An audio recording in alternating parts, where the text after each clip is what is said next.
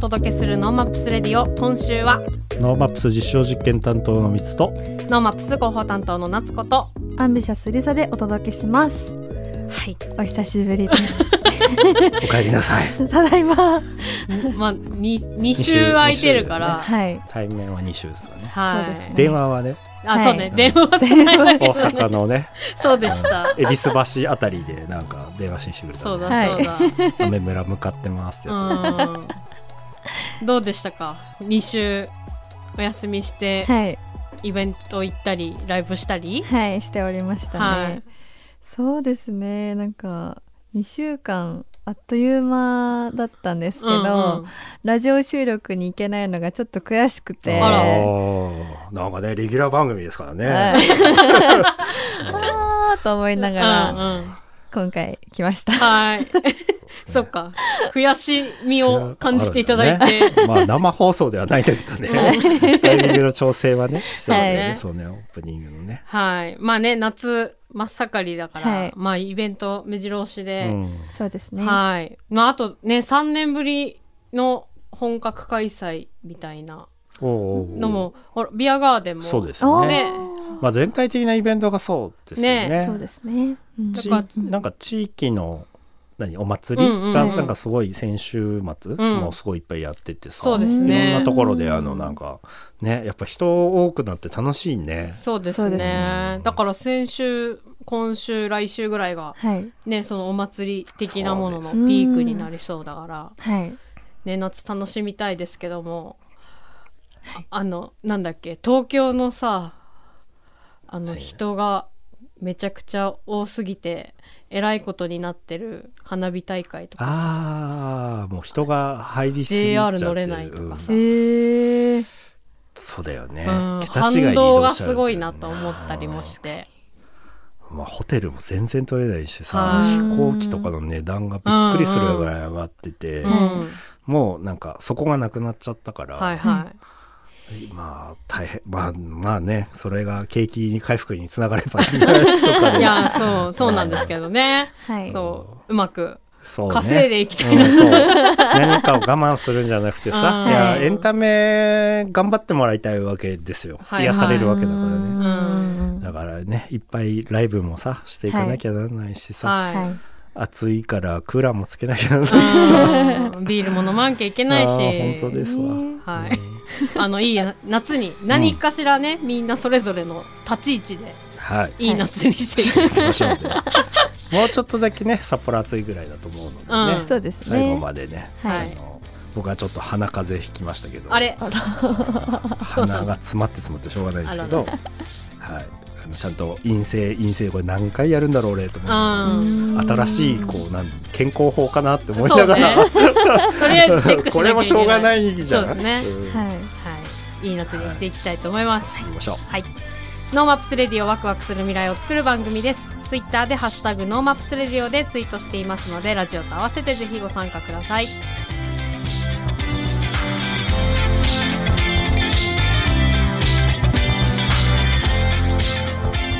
ノーマップスレディオ本日は新たな企業価値創出や社会のアップデートを促進するプラットフォームホップ北海道オープンプラットフォームについてお話を聞いていきたいと思っています。NTT 東日本地域共創 PT でホップの事務局を務めていらっしゃいます土屋誠さんに、えーお話聞いていきます。土屋さんよろしくお願いします。願いします。お願いします。はいなんかその NTT の方がラジオに出るってあんまりないことだと、ないと思いますね。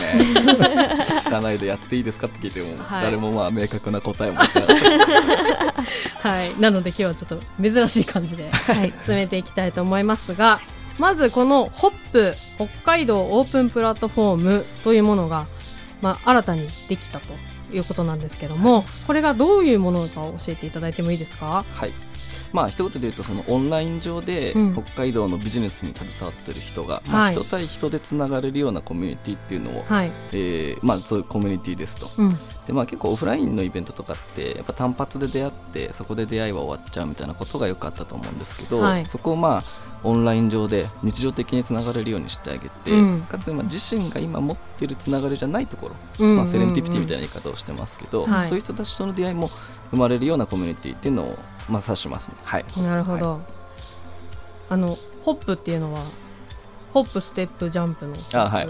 はい。をかけて、まあ後からかけました。いいこれいけるじゃんと。そうですそうです。いうことで、はい。あの実はこのホップお北海道オープンプラットフォームなんですけど2022年の10月にあの北海道地域応援プラットフォームというものが、まあ、すでに立ち上がってて、はい。そのリニューアル版みたいな形ではい、そうです。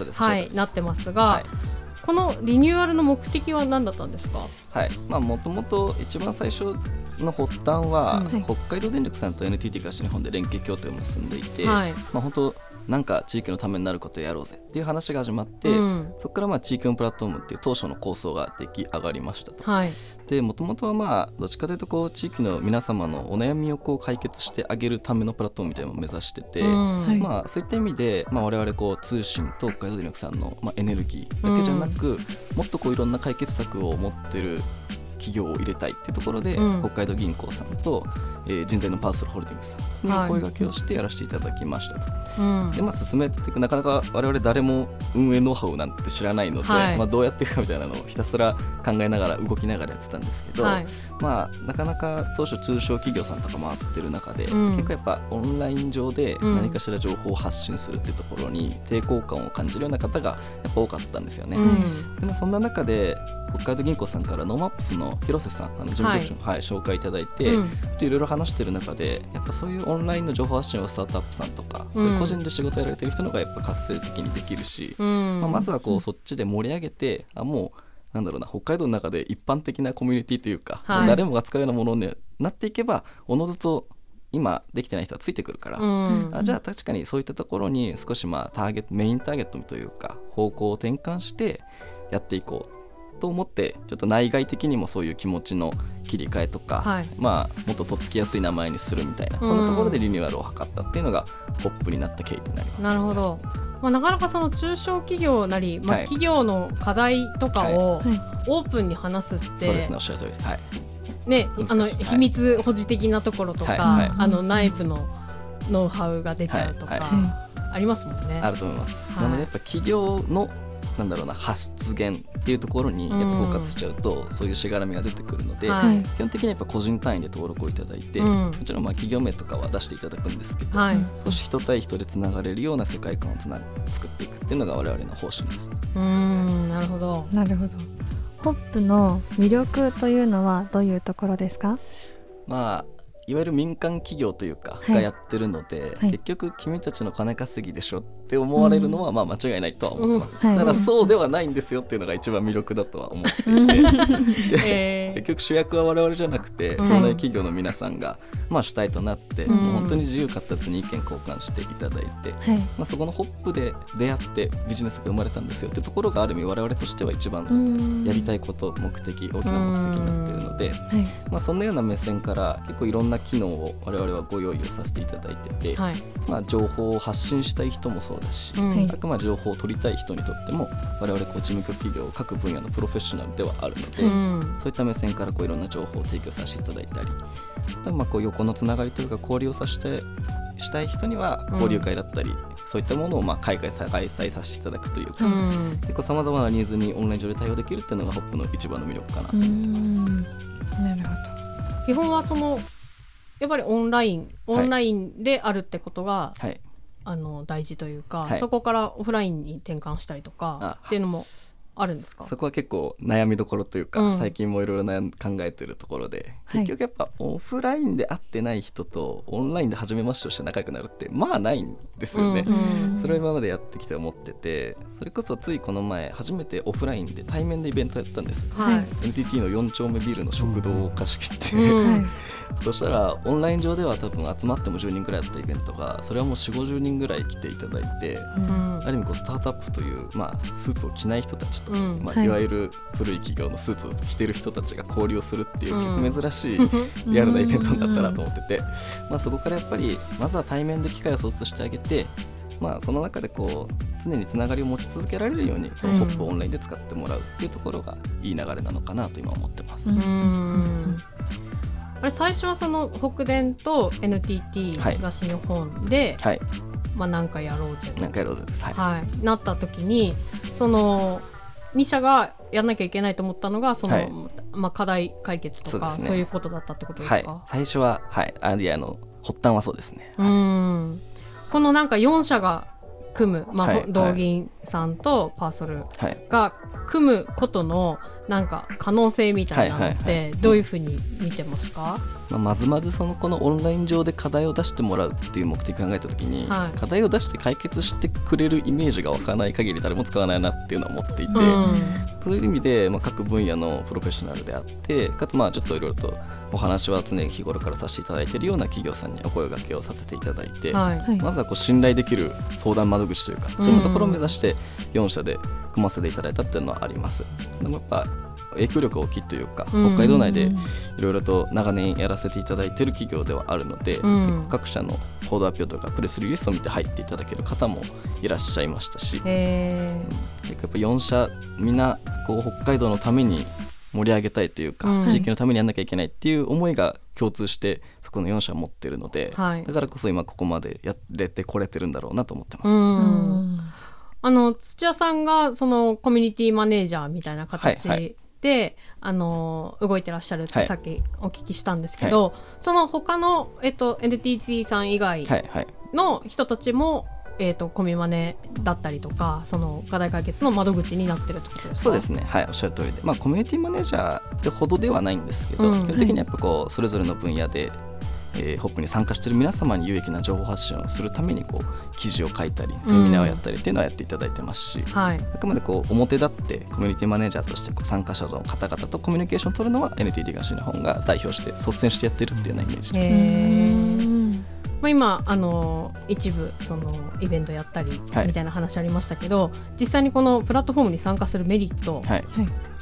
とか、あのはい。実際にこうう受けられるサービスって言ったらちょっとあれですけど、はい。はどんなことが行われてるんですか？まあ大きく分けて機能4つありますと、はい。で今ちょっと申し上げたイベントだったりマガジンっていうのは、うん。基本的にこう我々の4社からこういろいろと情報の発信をさせていただいたりとか、はい。まあ、一方でその参加している企業の方からも、まあ、PR の場をいただいたり、うん。あくまで交流をできるような、まあ、雑談会みたいなイベントをやらせてもらったりとか、うん。はい。そういったような、まあ、なんですかね、い交流だったり、情報の収集みたいなことの機会を創出してあげるっていうのが、イベントマガジンでできます。で一方で、ちょっとコミュニケーション、チャット機能っていうものも持ってまして、まあ、このトークルーム機能を使えば、結構こう、参加している皆様でオープンなコミュニケーションがしていただけます。うん。まあ、いろんなテーマで分けてるので、道内のコワーキングスペース情報とか、はい。パートナー募集ルームとかいうん。ろいろ分けてるので、そこに合わせてやっぱ入ってお話をしていただくも構いませんし、ただまあプライベートで特定の人だけでコミュニケーションを持てれるので、まあ、あくまでこう自分のつながりのある人たちで、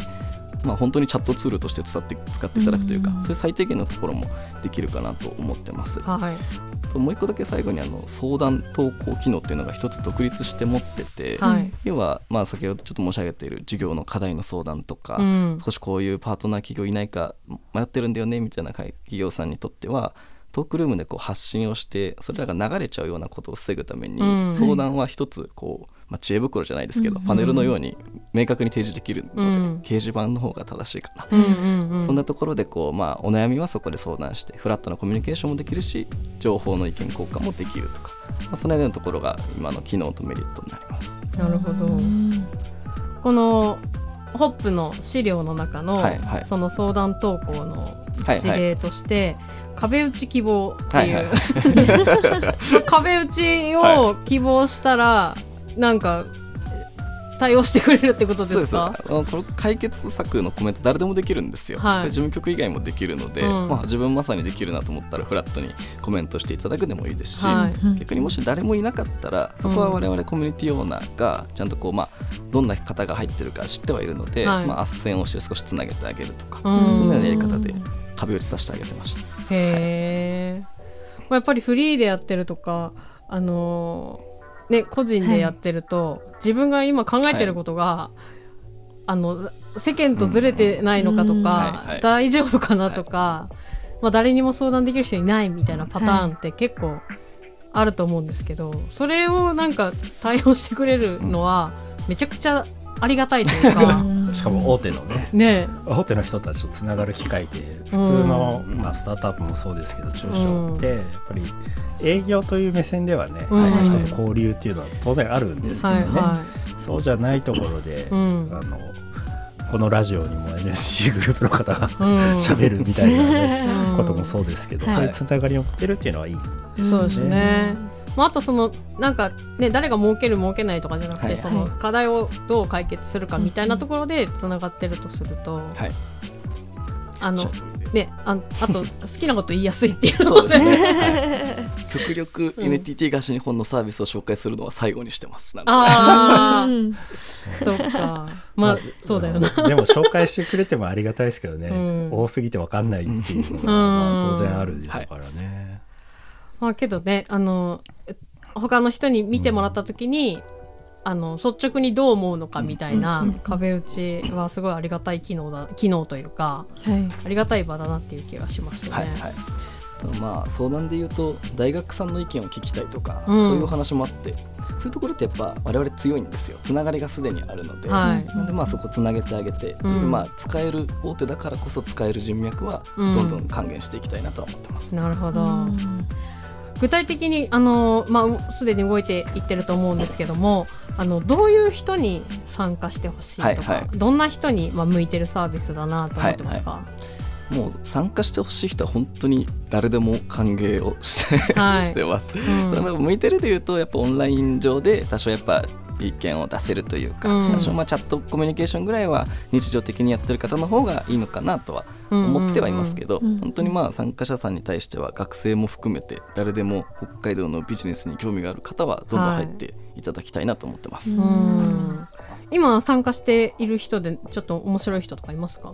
今参加してる人面白い人、うん。あの一人まあちょっと出していいか分かんないですけど、はい。結構最初の段階から入っていただいた方がいて、はい。その方はもう自身で起業されてる方なのかな？方なんですけど、まあ、そのやりたい本業とこのホップ内での人脈がすごい同じ方向でマッチするらしくて、うん。我々コミュニティオーナーより先に参加新しく参加した人に挨拶をして「はじめましてよろしくお願いします」みたいなことを言ってくれる方がいて。はい。まあ、ある意味こうそういうなんですかねアンバサダーみたいな言い方を内部ではしてるんですけど、はい。熱量高い参加者さんが今後どんどん増えてきていただけると、はい。すごいまあ我々で絶対手回りきらなくなるので、うん。参加者増えていったらうん。すごいありがたいですし、はある意味こう勝手に参加者盛り上がってる感じも出るので、うん。それはすごいありがたいな面白いなと思ってます。ん。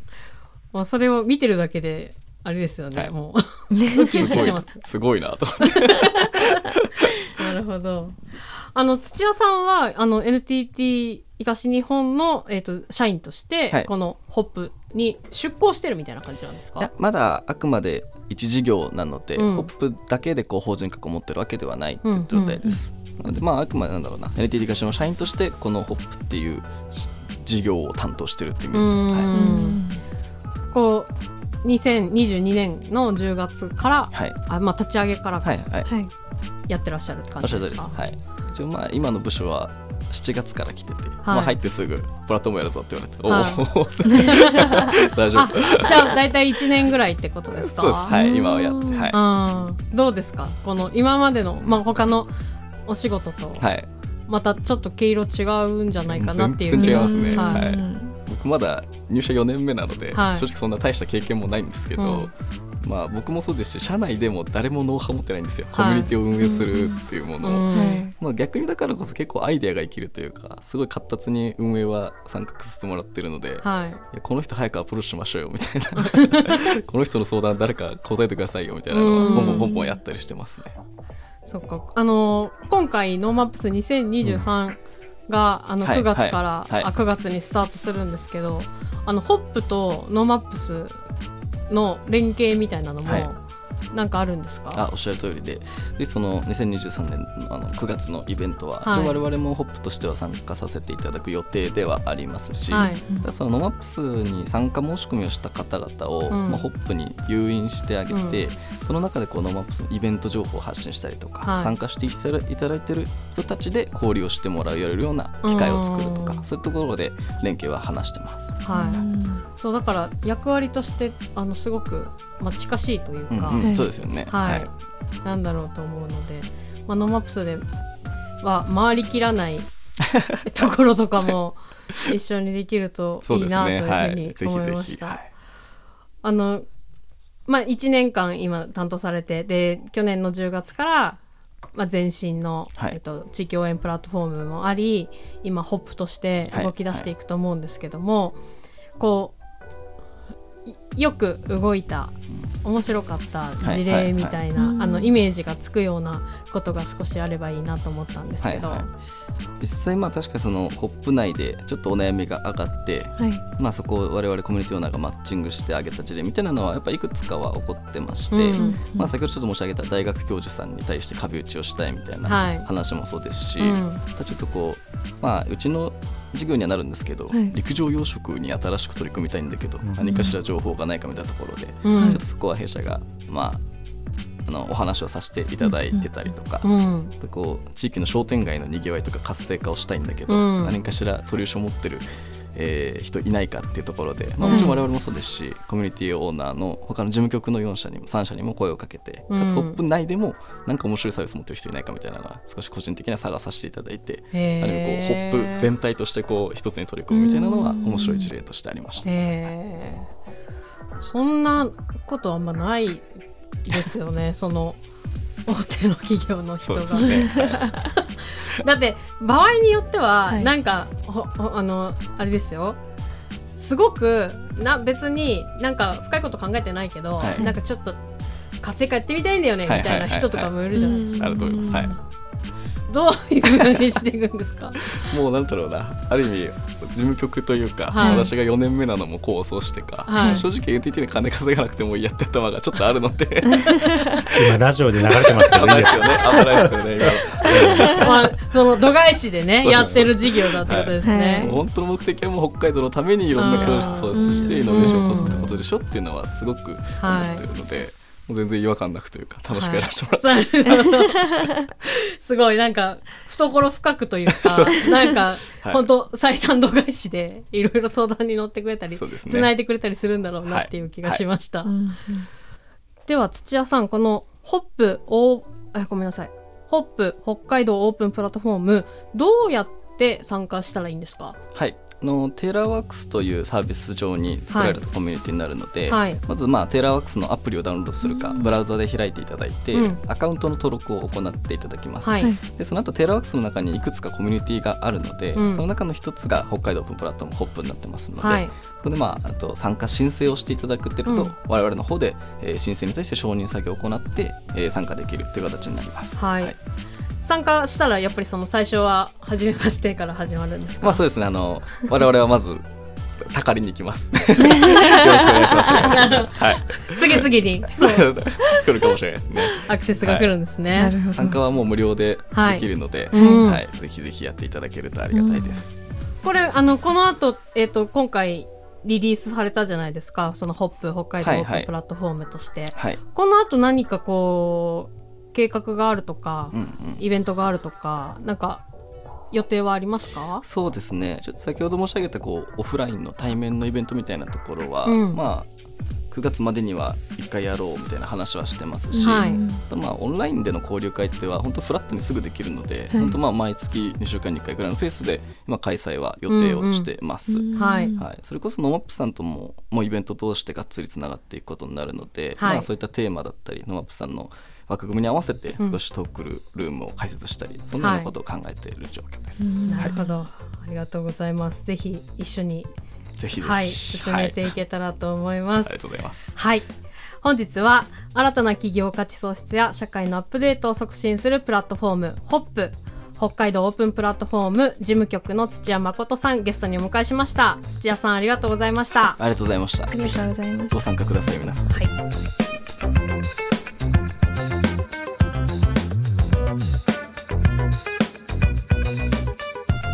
このコーナーはいつかは自分たちの番組を持ちたいと思っているアンビシャスが世間のことを知るために巷で噂になっている話題を検証して報告するコーナーです今回は香りに来てもらいましたこんばんはこんばんは、香りです。気がいい 今回もですね、はい香りの生ラアウトドア皆さんにお付き合いいただきます。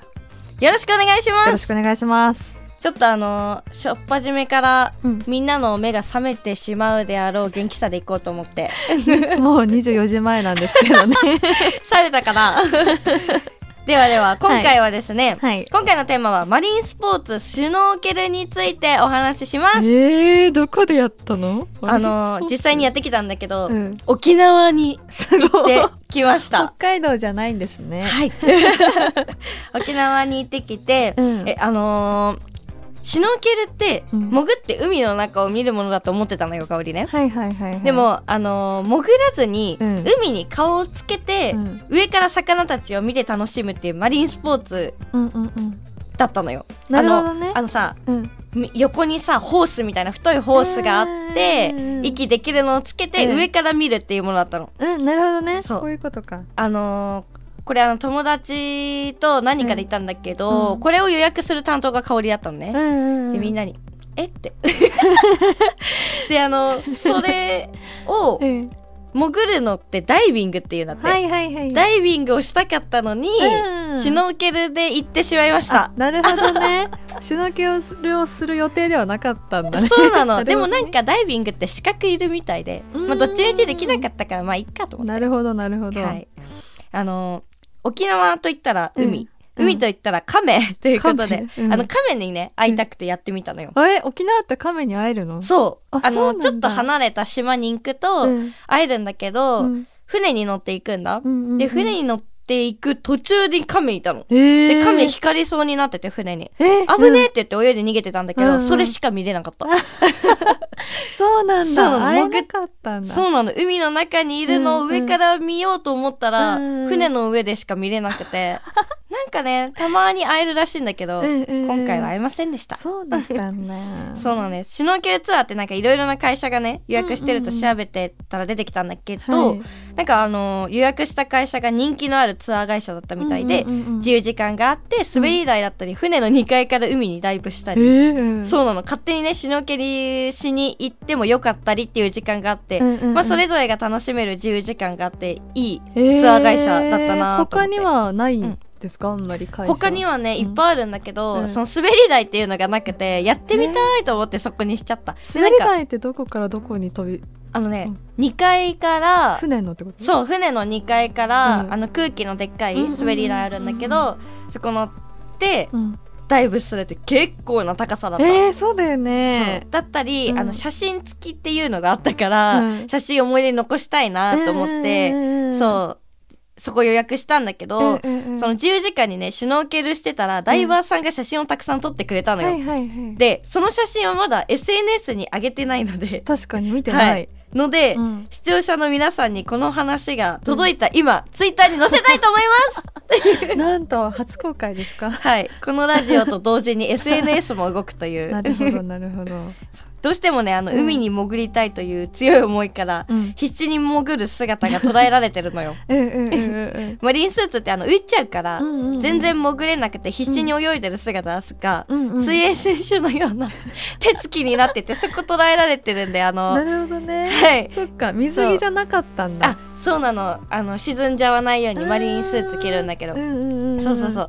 何枚か載せてるからあのランランビ楽しみながらツイッター見れる方はぜひ写真も見てみてください。なるほどね。沖縄行ってあとはどこか行ったりしたんですか？他にもね、うん。行ったんだけど、うん。査活してきました。なんと沖縄でも。沖縄ガに行ってまで。ですね。えー、そうなのかな。行っちゃいました。なんかねうん。あの沖縄サウナって調べたら、亜熱帯サウナっていうのが出てきて、へー。すごいねこれ有名らしくあてそうなんだ。そうなの今はまだあの規模を拡大してる最中ではあるんだけど、うんうんうん。もうすでに人気みたいで予約もすぐに埋まっちゃうらしい、へーあ熱帯サウナすごいね。すごいよね、気になるよね、うんうんうん。でそう名前の通りジャングルの作りなの。えヤシの木みたいな。そう、ん。自分の身長よりはるかに高い木々がめめちゃめちゃあって。なんかね外気浴はうん。他では味わえない異世界空間、えー、どういうこと？もうその名の通りジャングルあの沖縄気温も暑いしさ、うんうん。湿度もあるから、うんうん。そこに木々が並ぶともうジャングルだった、そうだよね。あれかなココナッツジュースとかあったりするの？なかったの。あなんかね カフェがうん。普段はやってるらしいんだけど、香りたちが行った時はやってなくて、あそうなんだ。そうなの。サウナだけだった。ねそうなの。まあ、気温も沖縄高いからうん。整い時間が長くて、うんうん2時間で1枠だったんだけど足りないかなと思って2枠予約して、うんうんうん。もうぴったりだった。正当？解。えそうそうそそううなんだ。茶室はね、うん。110度ぐらいまで上がってバチバチに熱い茶室でした。ロウリュできるんですか？ロウリュできます。痛いねそれね。そうなの。あのねその茶室窓が開いてたの。上の方、えーちょっとね、うんうんうん。ちょっと開いてるのに110度ぐらいまで行くの、すごい。よね。すごく。水水風呂はどうだったんですか？あ水風呂はねプールみたいなところだったんだけどちょっとぬるめ。やっぱあの沖縄あったかいからなのかな、うんうんうん。水はねキンキンではなかったけど、うんうんあのー場所としてはロケーションとしては最高でした、あーいいですね。そうなの。あとね、うん。ここのサウナをメインで行ったんだけど、うんうん。泊まったホテルもサウナがあるところを選んであのーマリンスポーツだけでなくサウナも存分に楽しみました、あらーすごいね。これ広さ的にどのぐらい大きいんですか？なんかすごい大きい規模なの。そうなのそうなの。あの調べたらすごく広くてちょっと伝えたかったんだけど、うん。伝わるかな？2000坪。わかんないよね。わからんないね。ちょっとあの 気になる方は2000坪どれくらいで調べてください。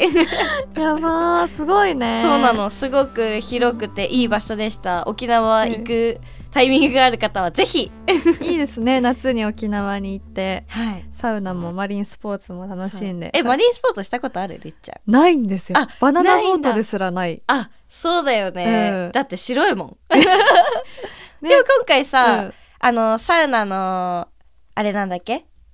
あの、フィンランドサウナ。うんうんうんフィンランドサウナでちょっと焼けたって言ってたもんね。ね、焼けましたね。ね。でもかおりちゃんその倍の倍の倍ぐらいで真っ黒になって北海道帰ってきましたけど。丸焦げよ。丸焦げですよ。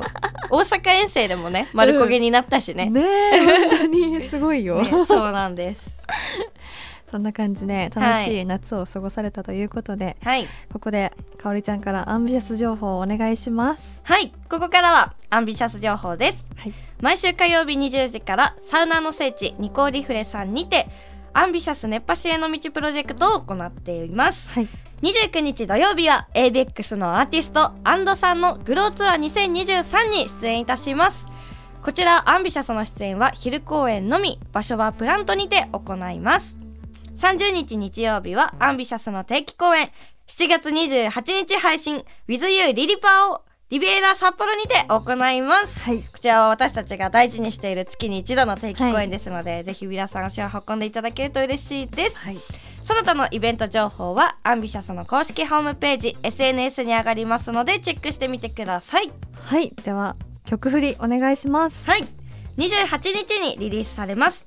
どんな困難にも立ち向かう共に歩んでいこう応援歌でもあります。アンビシャスで With You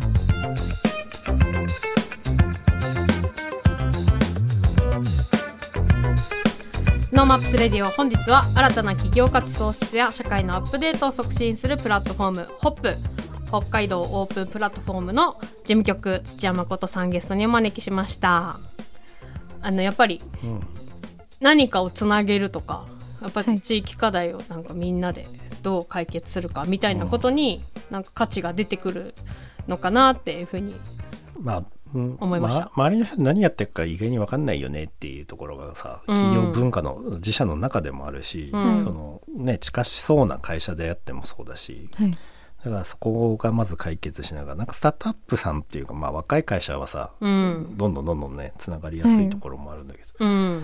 なんでそういう大きい会社さんほどうん。その小さい会社につながりにくいというはいはい。ところがあって、まあなんか出お金をね出してうこういうんのを積極的にやるっていうのだから、まあお金出して動か動かしてくれるんだったら僕らも乗った方がいいんじゃないっていううん。気はしますけどね。まあコミュニケーションなんで。そうですね、はいまあい。ろんな多分使い方というか、うん。あのつながり方があるんだろうなって気がするし、うんうん。ねあのそこの解決策の一つとして、うん。例えば、アンビシャス使って見てみたいなのとかね。もうきっとあるんでしょうね。あのぜひアンビシャス使ってくださいって言ってさ、うん。あのだ参加してみればいいのかもね。うん。覗くだけもありですよね。ありだと思います、うん。登録とりあえず登録してみて、はい。どんな感じでみんなやってんのかうん。見てみるとかね、はい。これからなんか起業したいけど動けなくてモヤモヤしてる人とかでもそうですね。ねあの刺激はもらえるような気がしますよね。はい。まあ、そして NoMaps も、まあ、動いていきますので、うん。はい。一緒に連携できそうなことがいっぱいありそうなそうですね、はい。リアルなところは NoMaps でうん。そ動っかそっかきながらそうそういう役割分担もあるか、うんうんはい。そして NoMaps ですが NoMaps 2023が9月の13日からの5日間、うん。開催されるということであの先日ウェブサイトがなんとかなんとか公開を。雰囲気だけ公雰囲気開されてね、まあ、ちょっといろいろクリックするといろいろ そ起こるからね。そうです。いろいろねおやおやってなるねあのあるんですけども、まだまだ。はい。はい、あのバージョンアップしながらやっていきますので、そしてあのパスポートの販売も開始をしています。はい。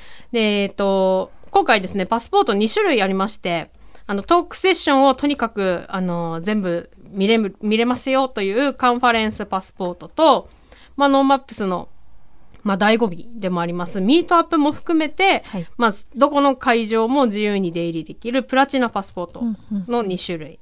これがあの一般の価格と,、えー、と35歳以下の価格特別価格と、えー設定していまして学生さんは、えー基本的にはカンファレンス参加無料というふうな形になっています。カンファレンスパスポートはですね、えー、と今早割りしておりまして8月13日までは、えーカンファレンスパスポートが8000円、えーカンファレンスパスポートの U35 が6500円。はいえープラチナパスポートどこの会場でもじ自由に出入りできてあしかもですねこれね NoMaps の限定 T シャツとかも当たっちゃう当たっちゃうというか特まだ典に、誰も見ぬ。そうまだ誰も見ていませんが段階のはい T シャツ。出てたりするんだなと思って。う んいやけどもなんかデザインはあるよ、うんまあデザインってロゴでしょ？いやロゴとなんか何かつけたいと、えーなんかなかっ言たら、ってます。はい。あのーアンビシャスの T シャツに僕があの アミシャスの T シャツも当たるかもしれない。そっちの方が嬉しいかもしれない。プラチナパスポートねはい、あのプラチナパスポート、まあ、いろんな特典もついてますよというのが、えっと一般は1万8000円、あえっと早早割りですね。1万8000円、はい。で U35 だと1万4000円はい。という形になっております。まあなんかこうこの5日間に投資してしっかりあの NoMaps 2023楽しんでいただきたいなという気持ちも込めての金額になっておりますので、はい。久しぶりですよねこのパスポート販売。3年ぶり。おはー。3年ぶりですもんいね。そう。まあリアルでやっとできるっていうことと、多分後半になればなるほど思い出してきて、うん。その毎晩開催されるミートアップがはい、はい。溢れてきて、ううん。んそのに第2第3会場みたいなところそうですうねん。次ブラブラやっていくんだろうなと思ってさ、うん。はい。い懐かしい NoMaps が楽しめそうなうん気配がありますね。その他ですね各種あの会場が今回あるんですけどもそはいの各種会場の入場チケットっていうのも個別に今準備していきますので、うんこちらもあの販売開始になりましたらラジオでもご案内させていただきたいと思います。ぜひ NoMaps 2023のウェブサイトじわじわとチェックしてほしいなと思っております。まだだよってねなっちゃうからねそううん毎日じわじわとねじわじわチェックしてください。はいはい。本日もお付き合いありがとうございました。 NoMaps Radio のアーカイブは、ポッドキャスト、Spotify などストリーミングサービスでお聞きいただけます。 NoMaps Radio で検索してください。番組の感想は、FM ノースウェブ番組メールフォームまで、または Twitter、ハッシュタグ、 NoMaps Radio でツイートしてください。今週は、 NoMaps 実証実験担当のみつとアンビシャスリサと NoMaps 広報担当の夏子でお送りしました。また来週